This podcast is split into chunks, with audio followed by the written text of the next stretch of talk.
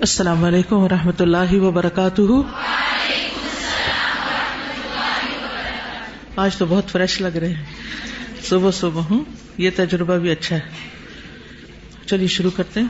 قل هل يستوي الذين يعلمون والذين لا يعلمون؟ وإذا قيل انشزوا فانشزوا يرفع الله الذين آمنوا منكم والذين أوتوا العلم درجات والله بما تعملون خبير يا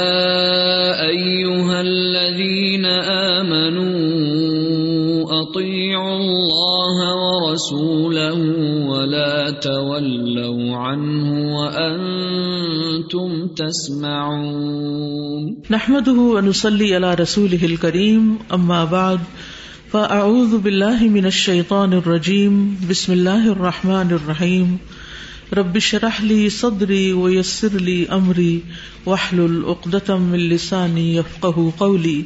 كتاب الطب.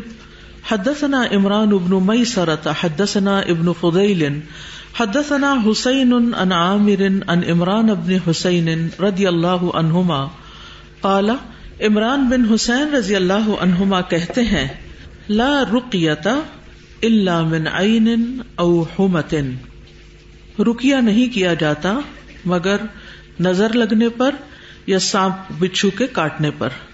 فذکر تو سعید ابن جبیر، تو میں نے یہ بات سعید بن جبیر سے کہی۔ جو عبداللہ بن عباس کے شاگرد تھے۔ فقال حدثنا ابن عباس، کہتے ہیں کہ ہمیں ابن عباس رضی اللہ عنہ نے حدیث بیان کی۔ قال رسول اللہ صلی اللہ علیہ وسلم، کہ رسول اللہ صلی اللہ علیہ وسلم نے فرمایا اوردت علی الامم مجھ پر امتیں پیش کی گئیں یعنی میرے سامنے لائی گئی یعنی جس طرح قیامت کے دن امتیں آئیں گی۔ اردت علی الامم فجعل النبی والنبیان یمرون معهم الرحت تو ایک نبی یا دو نبی گزر رہے تھے ان کے ساتھ. الرحت یعنی دس سے کم لوگ. رحت کہتے ہیں دس سے کم. یعنی کچھ نبی میرے سامنے سے ایسے گزارے گئے کہ جن کے ساتھ بس اتنی ہی امت تھی جن کی تعداد دس سے بھی کم تھی. وہ نبی لئی سما احد. اور کوئی نبی ایسا بھی گزرا کہ جس کے ساتھ کوئی امتی ہی نہیں تھا، ایک شخص بھی ان پر ایمان نہیں لایا۔ حتیٰ رفع لی سواد عظیم، یہاں تک کہ میرے سامنے ایک بہت بڑی جماعت لائی گئی، دکھائی گئی مجھے۔ کل تما ہادا امتی؟ میں نے کہا، یہ کیا ہے؟ میری امت ہے ہادی ہی یہ۔ قیل بل ہادا موسا وقو کہا گیا کہ نہیں، یہ تو موسا اور اس کی قوم ہے، علیہ السلام۔ قیلم ضر الافق، کہا گیا کہ آپ افق کی طرف دیکھیں۔ فَإِذَا سَوَادٌ يَمْلَأُ الْأُفُقَ، تو دیکھا کہ ایک بہت بڑی جماعت ہے جس نے افق کو ڈھانپ رکھا ہے۔ ثم مقیل علی انظر ہا ہونا وہا ہونا فی آفاق السمائی پھر مجھ سے کہا گیا کہ ادھر اور ادھر آسمان کے کناروں کی طرف بھی دیکھو۔ یعنی صرف افق نہیں بلکہ دائیں بائیں بھی آسمان پر دیکھو۔ فَإِذَا سَوَادٌ قَدْ مَلَأَ الْأُفُقَ تو میں نے دیکھا کہ ایک بہت جم غفیر ہے جس نے افق کو ڈھانپ رکھا ہے۔ قیل هذه امتک کہا گیا، یہ آپ کی امت ہے۔ تو اس سے کیا پتا چلتا ہے کہ آپ کی امت کی تعداد تمام امتوں سے بڑی ہوگی۔ وہ ید خل الجنت منہا الائی سب اون الفن بغیر حساب۔ اور جنت میں ان لوگوں میں سے ستر ہزار ایسے داخل ہوں گے جن کا کوئی حساب ہی نہیں ہوگا۔ اس بڑے گروہ میں سے ستر ہزار بلا حساب جنت میں داخل ہو جائیں گے۔ ثم دخلا۔ پھر آپ اندر تشریف لے گئے۔ ولم یبین لہم۔ اور ان کو واضح نہیں کیا کہ یہ کون لوگ ہوں گے۔ فافاز القوم۔ تو لوگ جو تھے وہ قیاس آرائیاں کرنے لگے۔ وقالو اور کہنے لگے، نحن الذین آمنا باللہ واتبعنا رسولہ۔ ہم ہی تو وہ لوگ ہیں جو اللہ پر ایمان لائے اور اس کے رسول کی پیروی کی۔ فنحن ہم او اولادنا تو ہم وہ ہیں یا ہماری اولادیں ہیں اللہ دین ولید فل اسلام جو حالت اسلام میں پیدا ہوئے۔ فن ولدنا فل جاہلیہ کیونکہ ہم تو دور جاہلیت میں پیدا ہوئے تھے۔ فبل نبی صلی اللہ علیہ وسلم تو یہ بات نبی صلی اللہ علیہ وسلم کو پہنچی کہ لوگ کس طرح قیاس آرائی کر رہے ہیں۔ فخر جا تو آپ باہر آئے۔ فقال هم الدین لا يسترخون ولا يتطيرون ولا يكتبون وعلى ربهم يتوكلون فرمایا کہ یہ وہ لوگ ہیں، لا يسترخون کہ جو رقیہ نہیں کرواتے، ولا يتطيرون اور نہ بری پھال لیتے ہیں، ولا يكتبون اور نہ داغ لگواتے ہیں وہ اللہ رب یتوکلون اور اپنے رب پر وہ بھروسہ کرتے ہیں۔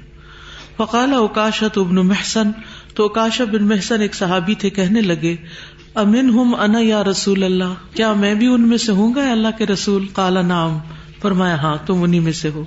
فقام آخر، تو ایک دوسرا اٹھا فقال امن ہوں کیا میں بھی ان میں سے ہوں گا؟ انا۔ کالا سب قبیحا اوکاشا فرمایا اوکاشا تم پر سبقت لے گیا اور ان کے بارے میں نہیں فرمایا کہ وہ ہوں گے یا نہیں ہوں گے۔ تو اس سے یہ پتا چلتا ہے کہ جب کوئی اپرچونٹی سامنے آتی ہے اور انسان اس کو اس وقت اویل کر لے تو کر لے، بعض اوقات وہ موقع پھر دوبارہ نہیں آتا۔ تو اس حدیث میں چند ایک باتیں ہیں جن کی وضاحت ضروری ہے۔ جیسا کہ ابتدائی میں میں نے آپ کو بتایا تھا کہ علاج کے دو طریقے ہیں۔ کون کون سے؟ دوا اور دعا۔ ٹھیک ہے؟ یعنی ہمارے دین میں علاج کے لیے صرف دوا نہیں استعمال ہوتی، بلکہ اس کے ساتھ ساتھ دعا بھی چاہیے ہوتا ہے، دم بھی چاہیے ہوتا ہے۔ ٹھیک ہے؟ اسی طرح ہمارا دین ہمیں یہ بھی بتاتا ہے کہ بیماریاں صرف جسمانی نہیں ہوتی، بلکہ روحانی بھی ہوتی ہیں اور نظر بد بھی ہوتی ہے، یہ بھی ایک بیماری ہوتی ہے۔ تو یہاں پر جو اس حدیث سے بات پتہ چلتی ہے، وہ یہ کہ نظر بد کے لیے رقیہ کروانا چاہیے۔ لا رقیہ تھا یعنی رقیہ ہر چیز میں نہیں ہوتا اللہ من عین او حمتن، اس حدیث کے مطابق کسی کو اگر حاصل کی نظر لگ گئی ہے، تو پھر اس کا علاج رکیے سے ہو سکتا ہے۔ اور حاسد کس کو کہتے ہیں؟ جس کے دل میں دوسرے لوگوں کے نقصان کی خواہش ابھرے۔ کہ یہ جو نعمت اس کو ملی ہے، یہ اس کے ہاتھ سے چلی جائے۔ یہ اس کو نصیب نہ ہو۔ ٹھیک ہے؟ یعنی یہ حاسد کا حسد ہوتا ہے۔ کسی کی خوشی، کسی کی نعمت، کسی کی بھلائی، خیر، کوئی بھی چیز دیکھ کر خوش نہ ہونا، راضی نہ ہونا اور یہ تمنا کرنا کہ یہ کسی طرح ختم ہو جائے۔ تو بعض اوقات حاصل جو ہوتا ہے، پھر وہ اس کی جو نظر کے اندر سے زہریلے مادے نکل رہے ہوتے ہیں یا وائب جاری ہوتی ہیں، وہ دوسرے شخص کو افیکٹ کر جاتی ہیں۔ تو اسی لیے نبی صلی اللہ علیہ وسلم نے فرمایا کہ نظر لگنا برحق ہے۔ اور حدیث سے یہ بھی پتا چلتا ہے کہ انسانوں کی اکثریت کی موت کا باعث بھی نظر ہوگا۔ رسول اللہ صلی اللہ علیہ وسلم نے فرمایا، اللہ کی قضاء و قدر کے بعد یعنی اللہ کا جو فیصلہ تقدیر ہے نظر بد ہی میری امت کے اکثر لوگوں کی موت کا سبب بنے گی۔ تو اب ہوتا یہ ہے کہ بہت سے لوگ جن کو زندگی میں خود کوئی تکلیف پہنچی ہو یا دھچکا لگا ہو یا کوئی محرومی ہو، تو جب کسی دوسرے کو خوشی ملتی ہے تو اس شخص کو غم لاحق ہو جاتا ہے کہ مجھے کیوں نہ ملی؟ میں کیوں پیچھے رہ گیا؟ اس کو کیوں مل گئی؟ اور اگر کوئی دوسرا شخص تکلیف میں ہو تو اس کو خوشی ہوتی ہے۔ یعنی وائس ورثہ بھی ہوتا ہے۔ یعنی ایسا شخص دوسروں کی تکلیف دیکھ کے خوش ہو رہا ہوتا ہے اور دوسروں کی خوشی دیکھ کر غمگین ہو رہا ہوتا ہے۔ یعنی لوگ رو رہے ہیں تو وہ ہنس رہا ہے۔ منہ سے بھی بول دیتے اچھا ہوا، اس کا یہی علاج تھا۔ ہی ڈیزروڈ اٹ اس کے ساتھ یہ ہونا ہی چاہیے تھا۔ کچھ لوگوں کے نفس بہت خبیص ہوتے ہیں اور وہ دوسروں پر زیادتی کرتے ہیں۔ کچھ لوگ بول کے کرتے ہیں، کچھ لوگ ہاتھ سے کرتے ہیں اور کچھ لوگ جب اور کچھ نہیں کر سکتے تو یعنی بری نظر سے دیکھتے ہیں۔ تو جب ان کے نفس سے یہ خبیص خواہش نکلتی ہے، تو وہ دوسرے کے اوپر اثر انداز ہوتی ہے۔ اور یہ نظر کو آپ اس طرح بھی سمجھ سکتے ہیں کہ کسی بھی شخص سے مل کر آپ کو ایک خاص قسم کا ایک فیلنگ آتی۔ کسی سے مل کر آپ کو خوشی ہوتی ہے، کسی سے مل کے آپ کو ریپلشن ہوتی ہے، کسی سے مل کے آپ انکمفرٹیبل ہو جاتے ہیں۔ اور جو لوگ جتنے زیادہ اندر سے خود صاف دل ہوتے ہیں، وہ اتنی جلدی وہ کیچ کر لیتے ہیں۔ یعنی کچھ اینٹینس جو ہوتے ہیں وہ زیادہ چیزوں کو کیچ کر لیتے ہیں اور کچھ جو ہوتے ہیں ان کو اتنا نہیں پتا چلتا۔ تو بہرحال ہر انسان کو پتا چل جاتا ہے، چاہے کوئی زبان سے کتنا بھی کہتا رہے، مجھے آپ سے بڑی محبت ہے، لیکن یہ کہ اس کے عمل سے پتا چل جاتا ہے اور اس کی نظروں سے پتا چل جاتا ہے، اس کی جسچر سے پتا چل جاتا ہے کہ وہ آپ کا خیر خواہ ہے یا نہیں۔ اور کبھی کبھار انسان دھوکا بھی کھا جاتا ہے، لیکن چاہے دھوکا ہو یا کچھ ہو، بہرحال اثر انداز ضرور یعنی وائبز آپ کو محسوس ہو جاتی ہیں۔ تو جو لوگ تکلیف اپنے اندر محسوس کرتے ہیں، وہ پھر تکلیف صرف ان کے اندر نہیں رہتی، وہ وہاں سے ٹرانسفر ہو کر دوسرے تک بھی پہنچتی ہے اور بعض اوقات دوسرے کی تباہی کا باعث بھی بن جاتی ہے۔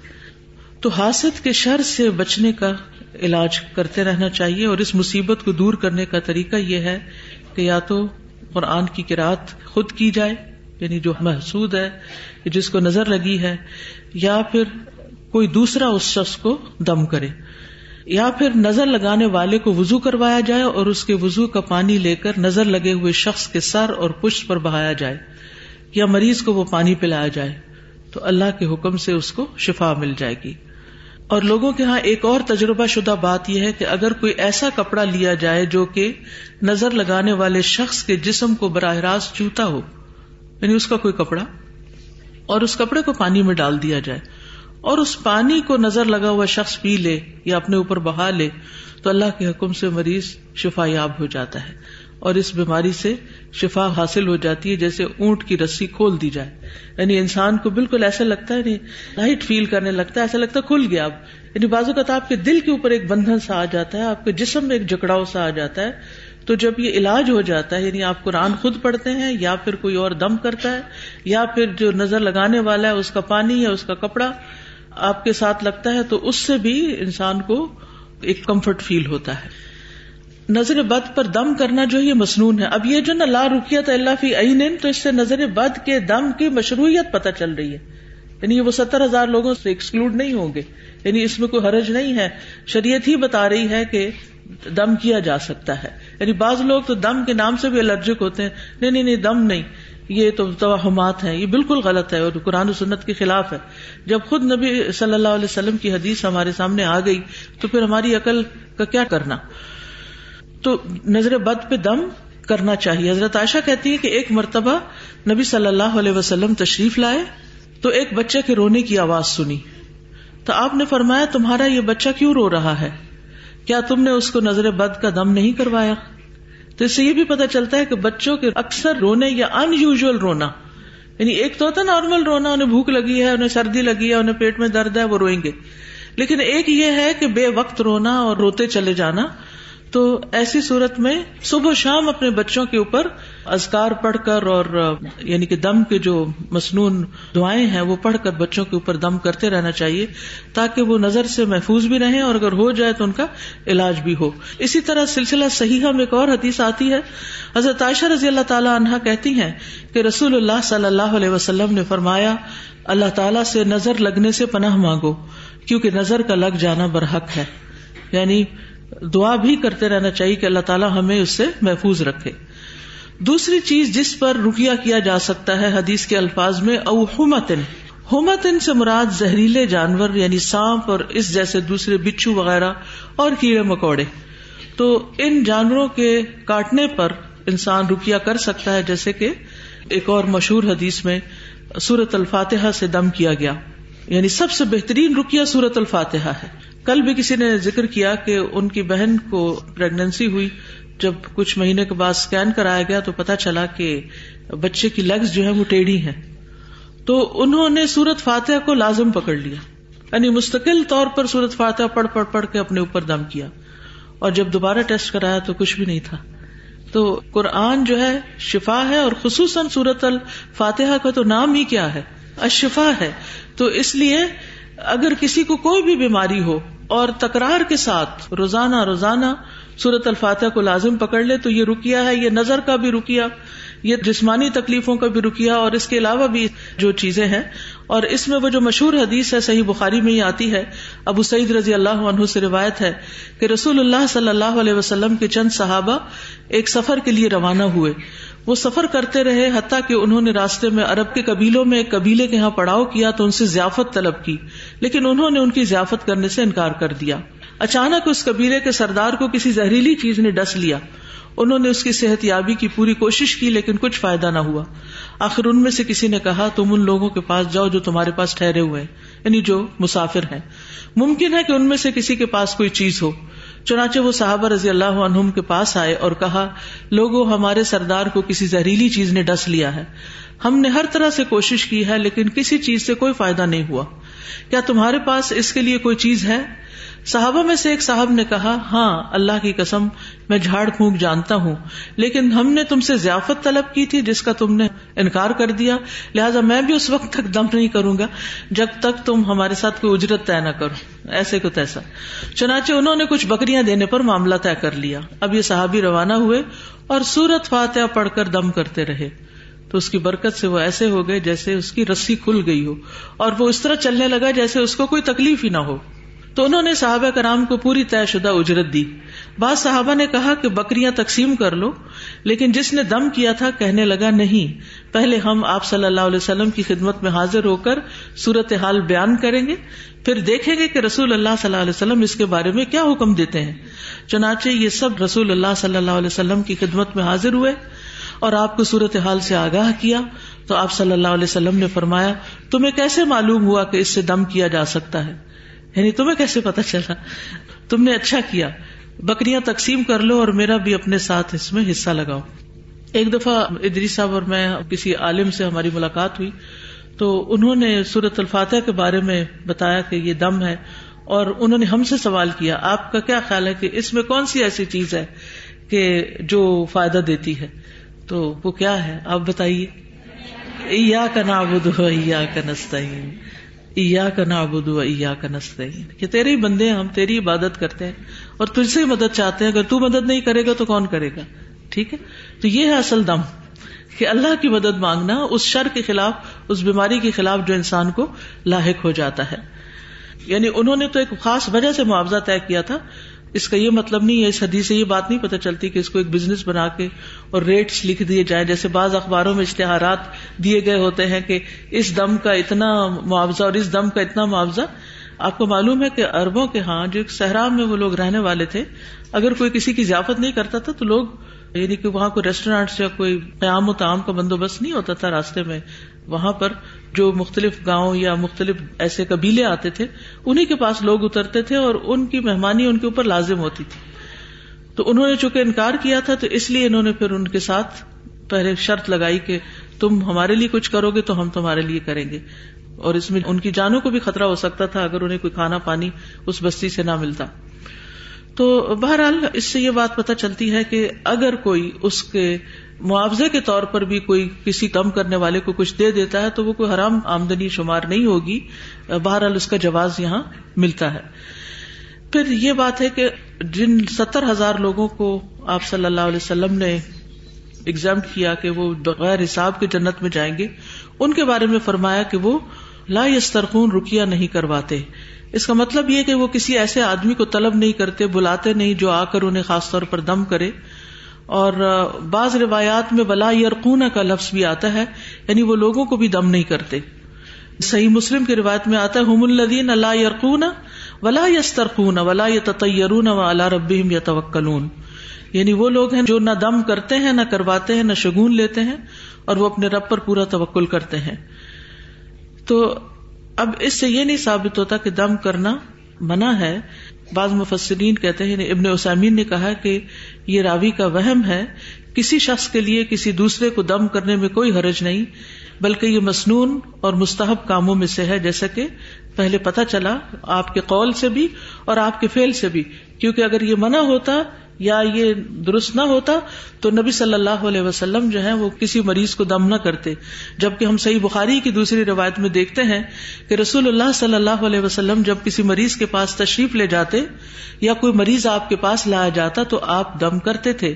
آپ فرماتے سرب الناس و عشف انت شافی لا شفا اللہ شفا اکا شفا اللہ سقما۔ اے لوگوں کے رب، بیماری دور کر دے۔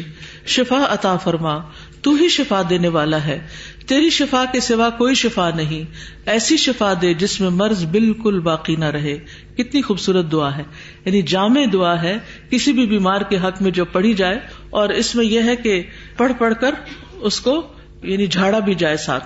حضرت عائشہ سے مربی ایک اور حدیث مسند احمد کی۔ وہ کہتی ہے کہ میں رسول اللہ صلی اللہ علیہ وسلم پر نظر بد سے حفاظت کے لیے دم کرتی تھی اور وہ اس طرح کہ میں اپنا ہاتھ ان کے سینے پر رکھتی۔ اب آپ دیکھیے حضرت عائشہ دم کر رہی ہے کس کو؟ نبی صلی اللہ علیہ وسلم کو۔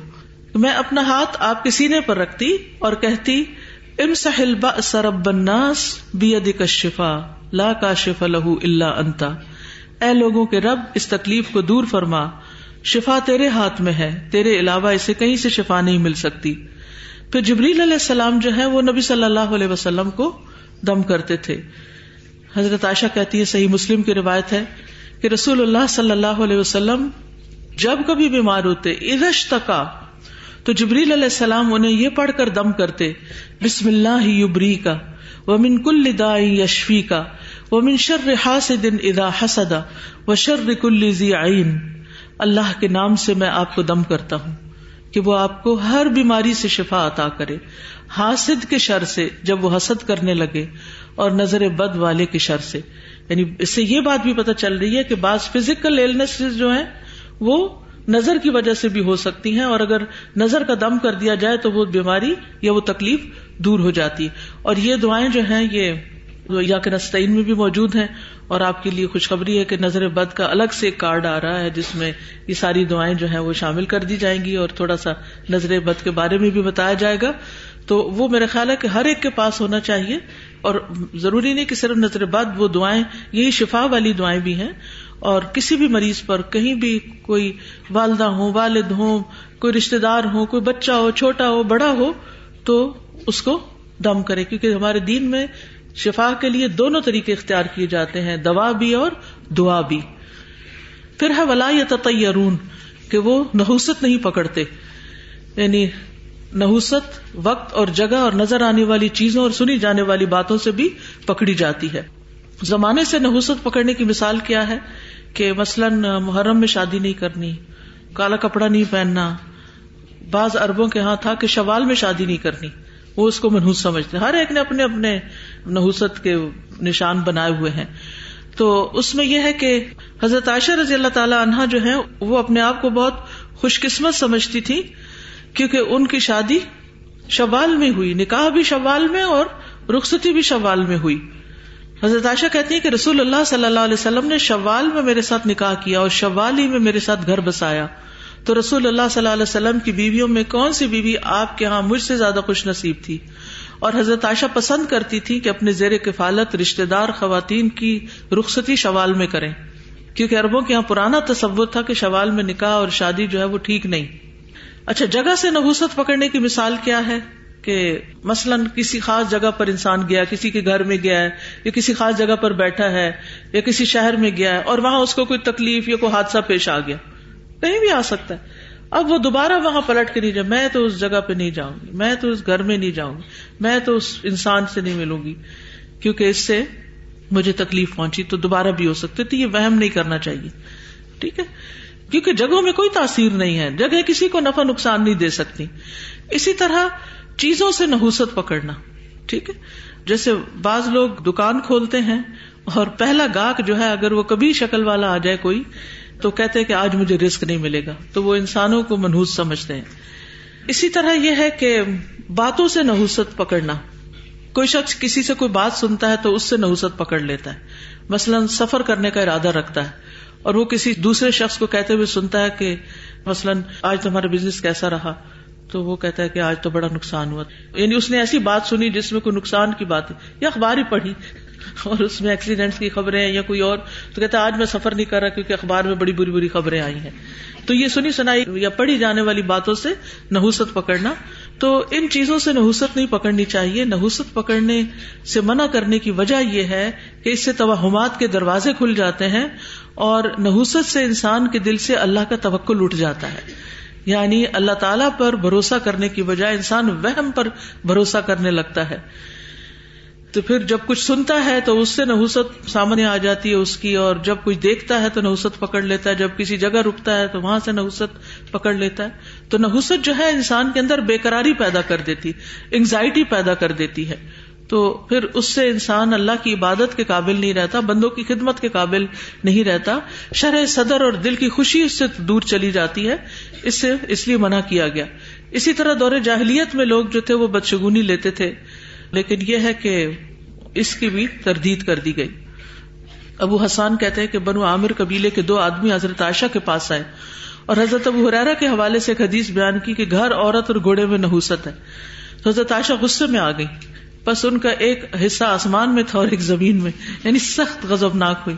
فرمایا، اس ذات کی قسم جس نے محمد صلی اللہ علیہ وسلم پر فرقان نازل کیا۔ رسول اللہ صلی اللہ علیہ وسلم نے ایسی بات نہیں فرمائی۔ آپ نے تو فرمایا تھا، جاہلیت والے ان چیزوں سے برا شگون لیتے ہیں۔ یعنی اسلام میں ان چیزوں سے برا شگون نہیں لیا گیا۔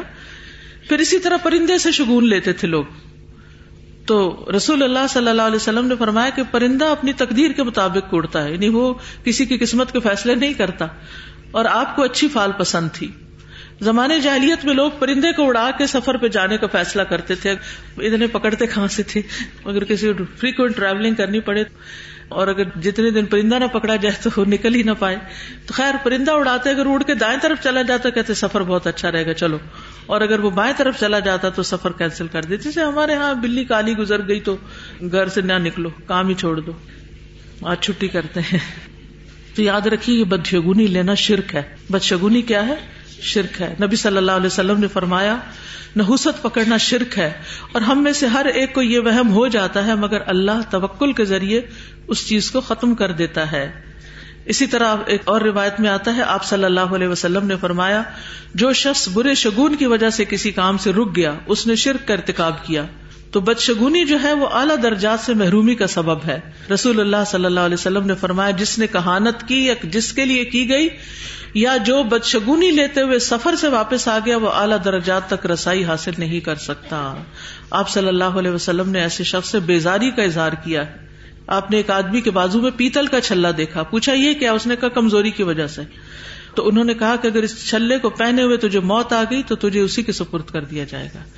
تو ایسی کوئی چیز ہے جیسے کئی لوگ کوئی دھاگے باندھ لیتے ہیں یا کوئی چھلے پہن لیتے ہیں یا کچھ لوگ یہاں پتہ نہیں امام زامن باندھ لیتے ہیں یا کچھ۔ نوز باللہ، کون زامن ہو سکتا ہے ہمارا اللہ کے سوا؟ کون ہمیں گارنٹی دے سکتا ہے کہ ہمیں کوئی نقصان نہیں ہوگا؟ نفع نقصان کا مالک اللہ سبحان و تعالیٰ ہے صرف۔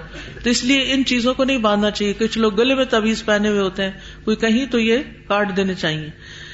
پھر بدشگونی کی وجہ سے اپنے کاموں کو روکنا نہیں چاہیے۔ یعنی اگر دل میں وہم تو ہر ایک کے آ جاتا ہے، لیکن یہ کہ اللہ پہ بھروسہ کر کے کام کر لینا چاہیے۔ اور اگر کبھی کی ہے بدشگونی، تو اس کا کفارہ کرنا چاہیے۔ نبی صلی اللہ علیہ وسلم سے جب پوچھا گیا کہ اس کا کفارہ کیا ہے، تو آپ نے فرمایا، یوں کہہ دو اللہ خیر اللہ خیرک ولا طیر اللہ طیرک ولا اللہ غیرک۔ اور بدشگونی کے بجائے اچھا شگون لینا پسندیدہ ہے۔ نبی صلی اللہ علیہ وسلم اچھی فال لیتے تھے، بدشگونی نہیں لیتے تھے، آپ کو اچھا نام پسند آتا تھا۔ یعنی جو شخص اچھی باتیں منہ سے نکالتا، یہ باتیں آپ کو پسند تھی یعنی ویسے بھی ہے کہ منہ سے بری باتیں نہیں نکالنی چاہیے، کیونکہ انسان جیسی بات کرتا ہے نا، اس کے پھر دل دماغ پہ ویسے ہی اثرات آ جاتے ہیں۔ اور آخری چیز جو ہے، ولا یکتبون اور وہ آگ سے داغ نہیں لگواتے۔ یعنی اللہ کے اوپر توکل کرتے ہیں۔ داغنے کی دو قسمیں ہوتی ہیں کہ ایک تندرست انسان لگوائے اور دوسرا یہ ہے کہ کوئی زخمی، جیسے سرجریز وغیرہ میں استعمال ہو رہی ہوتی ہیں۔ لیکن یہ یاد رکھیے کہ بوریے کو جلا کر اس کی راک کو زخم پر لگانا یہ اس میں نہیں آتا۔ کیونکہ نبی صلی اللہ علیہ وسلم کو جب جنگ عہد میں زخم پہنچا تھا تو حضرت علی رضی اللہ عنہ ڈھال میں پانی لاتے، حضرت فاطمہ آپ کا چہرہ خون سے دھوتی، پھر بوریا لایا گیا، اسے جلانے کے بعد اس کی راک کو زخم میں بھر دیا گیا۔ اور اس سے یہ پتا چلتا ہے کہ اس سے بھی علاج کیا جا سکتا ہے۔ وہ اللہ رب یا توکلون اور وہ اپنے رب پر بھروسہ کرتے ہیں یعنی اللہ پر اعتماد کرتے ہیں۔ اور اگر کوئی ان کو خود دم کرنا چاہے تو انکار نہیں کرتے۔ اور پھر یہ ہے کہ یک تمون کا مطلب داغ نہیں لگواتے یعنی اگر ڈاکٹر اپنی ضرورت سمجھتے ہیں، جیسے سرجری میں بعض اوقات جو ریکارٹری کرنی ہوتی ہے، ضرورت کی اگر ڈاکٹر خود ہی کر دیتے مریض کو پتہ ہی نہیں، تو وہ اور بات ہے۔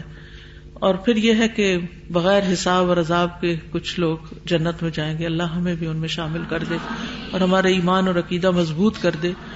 اور پھر یہ ہے کہ اللہ تعالیٰ ہمیں نیکی کے کاموں میں آگے بڑھنے کی توفیق عطا فرمائے کیونکہ اوکاشا آگے بڑھ گئے تھے ہم سوچتے ہی رہ جاتے ہیں اچھا یہ کریں گے یہ کریں گے بس اللہ سبحان و تعالیٰ ہمیں سابقون الاولون میں شامل کرے۔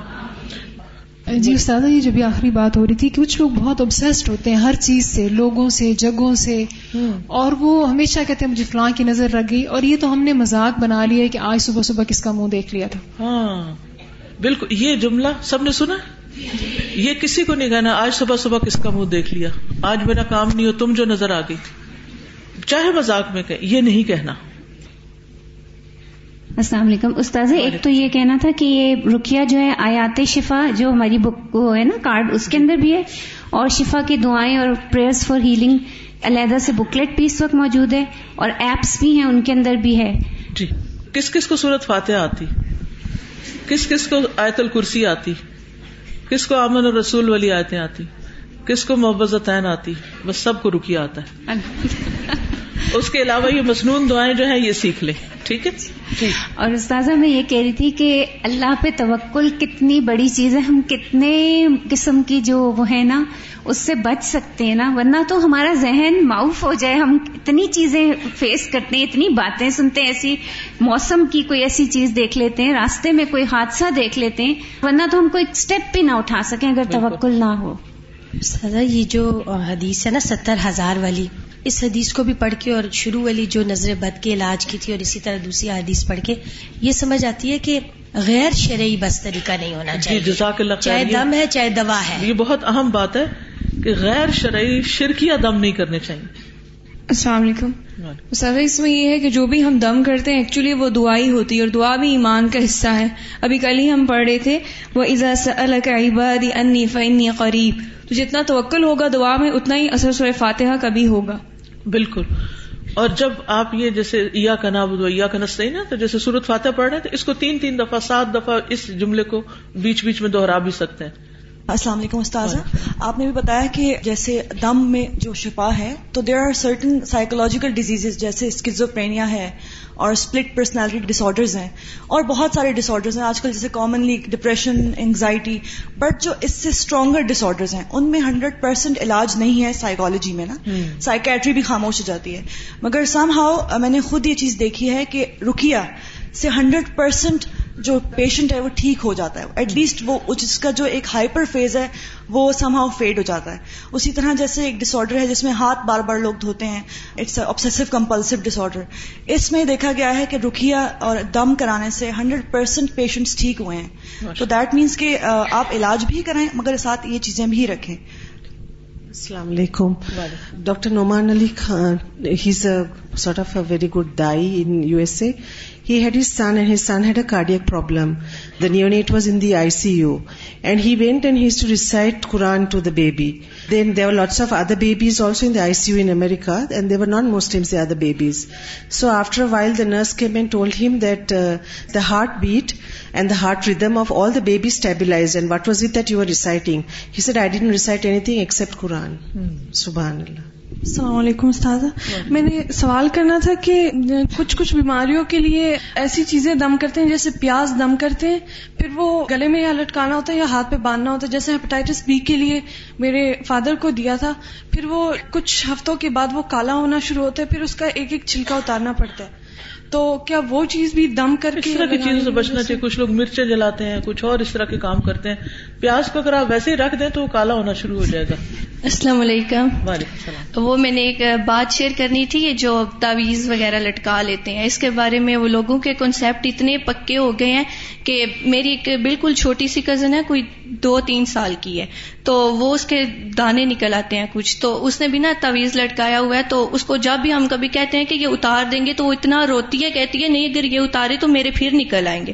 اس کے بغیر میرے صحیح نہیں ہوں گے۔ تو بچپن میں لوگوں کے کانسیپٹ اتنے پکے کر دیے جاتے ہیں کہ وہ بالکل پکے ہو جاتے ہیں اس پہ کہ ان کے بغیر ہمارا یہ صحیح نہیں ہوگا۔ اس لیے بہت ضروری ہے نا دین کا علم عام کیا جائے تاکہ لوگوں کو جہالت سے بچایا جائے۔ السلام علیکم و رحمۃ اللہ۔ نظر بد ہو یا شیطان کا لمس یا جادو کا اثر اس میں رکیا کی بہت یعنی تاکید ہے اور بہت افیکٹو بھی ہے۔ بہت سے لوگ ہوتے ہیں، وہ دوائیں کر رہے ہوتے ہیں، علاج کر رہے ہوتے ہیں، لیکن ان کو شفا نہیں ہوتی۔ وہ کہتے ہیں، جیسے ہم دوا کھاتے ہیں، ہم زیادہ بیمار ہو جاتے ہیں۔ تو اس سے سمجھ آ جاتی ہے کہ یہ نظر بد ہے۔ اب اس کا علاج دوا کے ساتھ دعا یا دم بہت ضروری ہے۔ ایک دفعہ میں خود نظر بد کا شکار ہو گئی۔ کچھ خواتین تھیں تو بس مطلب جیسے وہ ملنا چاہ رہی تھی کافی دیر سے انتظار کر رہی تھی تو میں تھوڑا مصروف تھی۔ تو سم ہاؤ جو بھی ہوا، بہت لمبی بات ہے، تو اس کو مختصراً اس طرح کہتی ہوں کہ انہوں نے کچھ جیسے تعریف کر دی اسکن کی یا ویسے اوور آل کچھ چیزوں کی، تو لیکن ماشاء اللہ نہیں کہا۔ تو تھوڑی دیر میں ہی میرا جو رائٹ بازو ہے پورا، وہ فریز ہو گیا اور مطلب مجھے ایسے لگے کہ جیسے یہ کبھی بھی ٹھیک نہیں ہو سکتا۔ اتنی سخت تکلیف تھی ہیٹنگ پیڈ بہت کچھ کیا۔ تو وہ جیسے ایک انسان بہت زیادہ شدت میں کسی تکلیف میں آ جاتا ہے نا، تو اس کو خود کو بھول جاتا ہے کہ میں کیا کروں۔ تو کوئی کچھ کہہ رہا تھا، کوئی کچھ کہہ رہا تھا، چار پانچ لوگ تھے۔ تو میں نے کہا، آپ پلیز مجھے صرف دو منٹ دے دیں مطلب کوئی بات نہ کرے۔ تو میں نے تکیے میں سر دیا اور اللہ تعالیٰ سے دعا کی کہ اللہ مجھے وہ طریقہ سجھا دے جس میں میرے لیے شفا ہے۔ پہلے میں نے دعا کی، یا اللہ مجھے سمجھ نہیں آ رہی کہ میں اس تکلیف کے لیے کیا کروں۔ اچانک ایک منٹ میں کچھ ہو گیا بازو۔ کو حالانکہ میں ٹھیک ٹھاک تھی۔ تو میرے ذہن میں فوراً یہ آئی بات کہ رکیا کروں اس کے لیے۔ تو میں نے جو دو منٹ ان سے مانگے تھے، اس میں میں نے دم کیا۔ سور فاتحہ، آیت الکرسی اور آخری تین کل جو ہیں۔ وہ پڑھ کے میں نے تین دفعہ اپنے اوپر دم کیا۔ اور دوسرے میرے ذہن میں یہ بات آئی کہ ان سے وضو کرا لوں۔ تو جس پر مجھے شک تھا کہ انہوں نے تعریف کی ہے اور ماشاء اللہ نہیں کہا، تو ان کو میں نے ریکویسٹ کی کہ آپ پلیز مجھے وضو کر کے دے دیں۔ انہوں نے وضو کر دیا۔ اس میں میں نے تھوڑا اور گرم پانی ایڈ کیا کیونکہ سردی بہت تھی۔ تو پھر میں نے اس کو اپنے سر کے پیچھے سے ایسے جسٹ ایسے انڈیل دیا۔ یعنی اس کا یہ نہیں ہوتا کہ آپ مل مل کے نہا رہے ہیں، ایسا نہیں ہے۔ جسٹ پیچھے سے گرانا ہوتا ہے۔ میں نے جس جیسے ہی وہ چھوٹی سی بکٹ تھی، میں نے اس کو لیفٹ ہینڈ سے پکڑ کے اپنے اوپر ڈالا۔ ایک دم سے میرا بازو کھل گیا۔ ایسے لگے جیسے کچھ تھا ہی نہیں۔ بالکل ٹھیک ہو گیا۔ اور اس وقت میں امریکہ میں تھی۔ اگر میں اس موقع سے فائدہ نہ اٹھاتی اور میں واپس پاکستان آ جاتی تو نہ جانے اس کے ساتھ مطلب یہ تو اللہ کے حکم سے ہی ہوتا ہے نا۔ دوسری بات یہ میں کہنا چاہوں گی کہ جب بھی ہم کوئی اس قسم کا گمان کرتے ہیں یا اس طرح سے کوئی بات سوچتے ہیں، تو یہ سوچ لینا چاہیے کہ جب ہم کسی کی تعریف کرتے وقت اللہ کو بھول جاتے ہیں، اللہ کو یاد نہیں کرتے ماشاء اللہ لاہول ولا قوت اللہ بلّہ نہیں کہتے، تو ہی نظر لگتی ہے۔ تبھی اللہ تعالیٰ اس کے سپرد کر دیتا ہے، کیونکہ اللہ کی سرپرستی نہیں رہی اس میں۔ اصل تعریف کا حقدار کون ہے؟ اللہ تعالیٰ۔ جیسے ہم سر فاتح میں پڑھتے ہیں نا الحمد للہ رب العالمین۔ تمام کی تمام تعریفیں اللہ رب العالمین کے لیے ہیں۔ کوئی انسان تعریف کے قابل نہیں ہے۔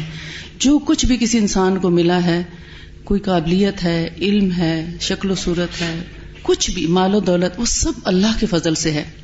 اور جس کو رب چاہے، اسی کو دیتا ہے۔ اور جس کو نہیں دیا، اس کی بھی آزمائش ہے۔ اور جس کو دیا ہے، اس کی بھی آزمائش ہے۔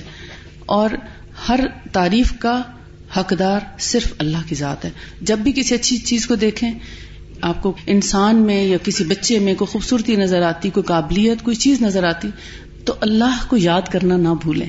کیونکہ ہو سکتا ہے آج آپ اللہ کو بھول کے اس کو نظر لگوا رہے ہیں یعنی کیونکہ وہ چیز پھر اللہ کی حفاظت سے نکل جاتی ہے۔ تو کل کو آپ کے لیے بھی ایسا کچھ ہو سکتا ہے۔ تو اس لیے کبھی بھی کسی کے لیے برا نہ چاہیں، بلکہ یہی سوچیں کہ آپ جب ماشاء اللہ کہیں گے اور اس پر آپ دعا کر سکتے ہیں کہ اللہ میرے بچے کو بھی اتنا قابل بنا دے۔ یہ کہہ سکتے ہیں کہ اللہ مجھے بھی یہ چیز عطا فرما دے۔ تو ہو سکتا ہے اللہ تعالیٰ اس کی وجہ سے آپ کو بھی وہ چیز عطا فرما دے اس دعا کی وجہ سے۔ ایک دفعہ ایک صحابی نہا رہے تھے کسی ندی کے کنارے، سہل بن حنیف۔ تو ایک دوسرے صحابی عامر بن ربی وہاں سے گزرے۔ تو انہوں نے کہا، کیا خوبصورت اسکن ہے۔ اتنی پیاری جلد تو میں نے کبھی نہیں دیکھی، چمکتی اسکن اتنی بات کہی تھی انہوں نے ماشاء اللہ نہیں کہا اور وہ تڑپنے لگے۔ لگتا تھا کہ مر جائیں گے۔ ان کو جلدی سے نبی صلی اللہ علیہ وسلم کے پاس لایا گیا تو آپ صلی اللہ علیہ وسلم نے فرمایا کہ تم نے اس کے لیے برکت کی دعا کیوں نہیں کی؟ اور برکت کی دعا کیا ہے؟ اللہ مبارک علیہ، کہ اللہ تعالیٰ تجھے اس پر برکت عطا فرمائے۔ برکت کی دعا سے بھی حفاظت ہو جاتی ہے۔ ماشاء اللہ، لا حول ولا قوت اللہ باللہ کہنے سے بھی اس نعمت کی حفاظت ہو جاتی ہے۔ اور یہ چیز جو ہے، یہ مسنون ہے۔ اور پھر آخری بات یہ کہ جیسے جادو ہو جاتا ہے یا نظر بد ہو جاتی ہے، تو اس میں انسان یہ سوچ لے کہ کوئی چیز اللہ کے حکم کے بغیر کچھ نہیں کر سکتی۔ عام طور پہ لوگ کہتے ہیں فلاں نے جادو کر دیا، میری جٹھانی فلانی کی درانی، اس کی نند، اس کی بھابھی یعنی یہ رشتے اتنے مکرو سمجھے جاتے ہیں اور اتنے بدنام ہیں کہ شاید یہ رشتے ہوتے ہی اثرات کرانے کے لیے۔ نوز باللہ، ان سے اچھا گمان رکھنا چاہیے۔ اگر ہم ان رشتوں کے ساتھ پیار، محبت اور حسن سلوک کے ساتھ اور مصنوع طریقے سے رہیں، تو یہی ہماری جنت ہے۔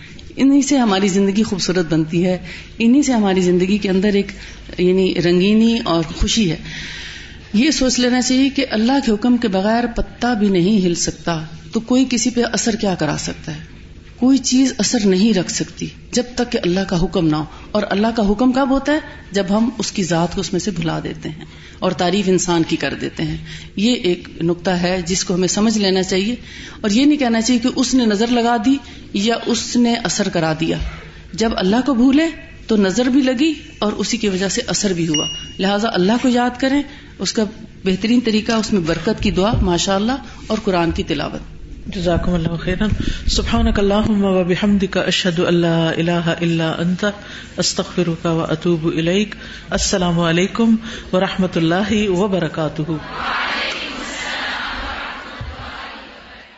بسم اللہ الرحمن الرحیم. والعصر، ان الانسان لفی خسر. إلا الذين آمنوا وعملوا الصالحات وتواصوا بالحق وتواصوا بالصبر اللهم صل على محمد وعلى آل محمد كما صليت على إبراهيم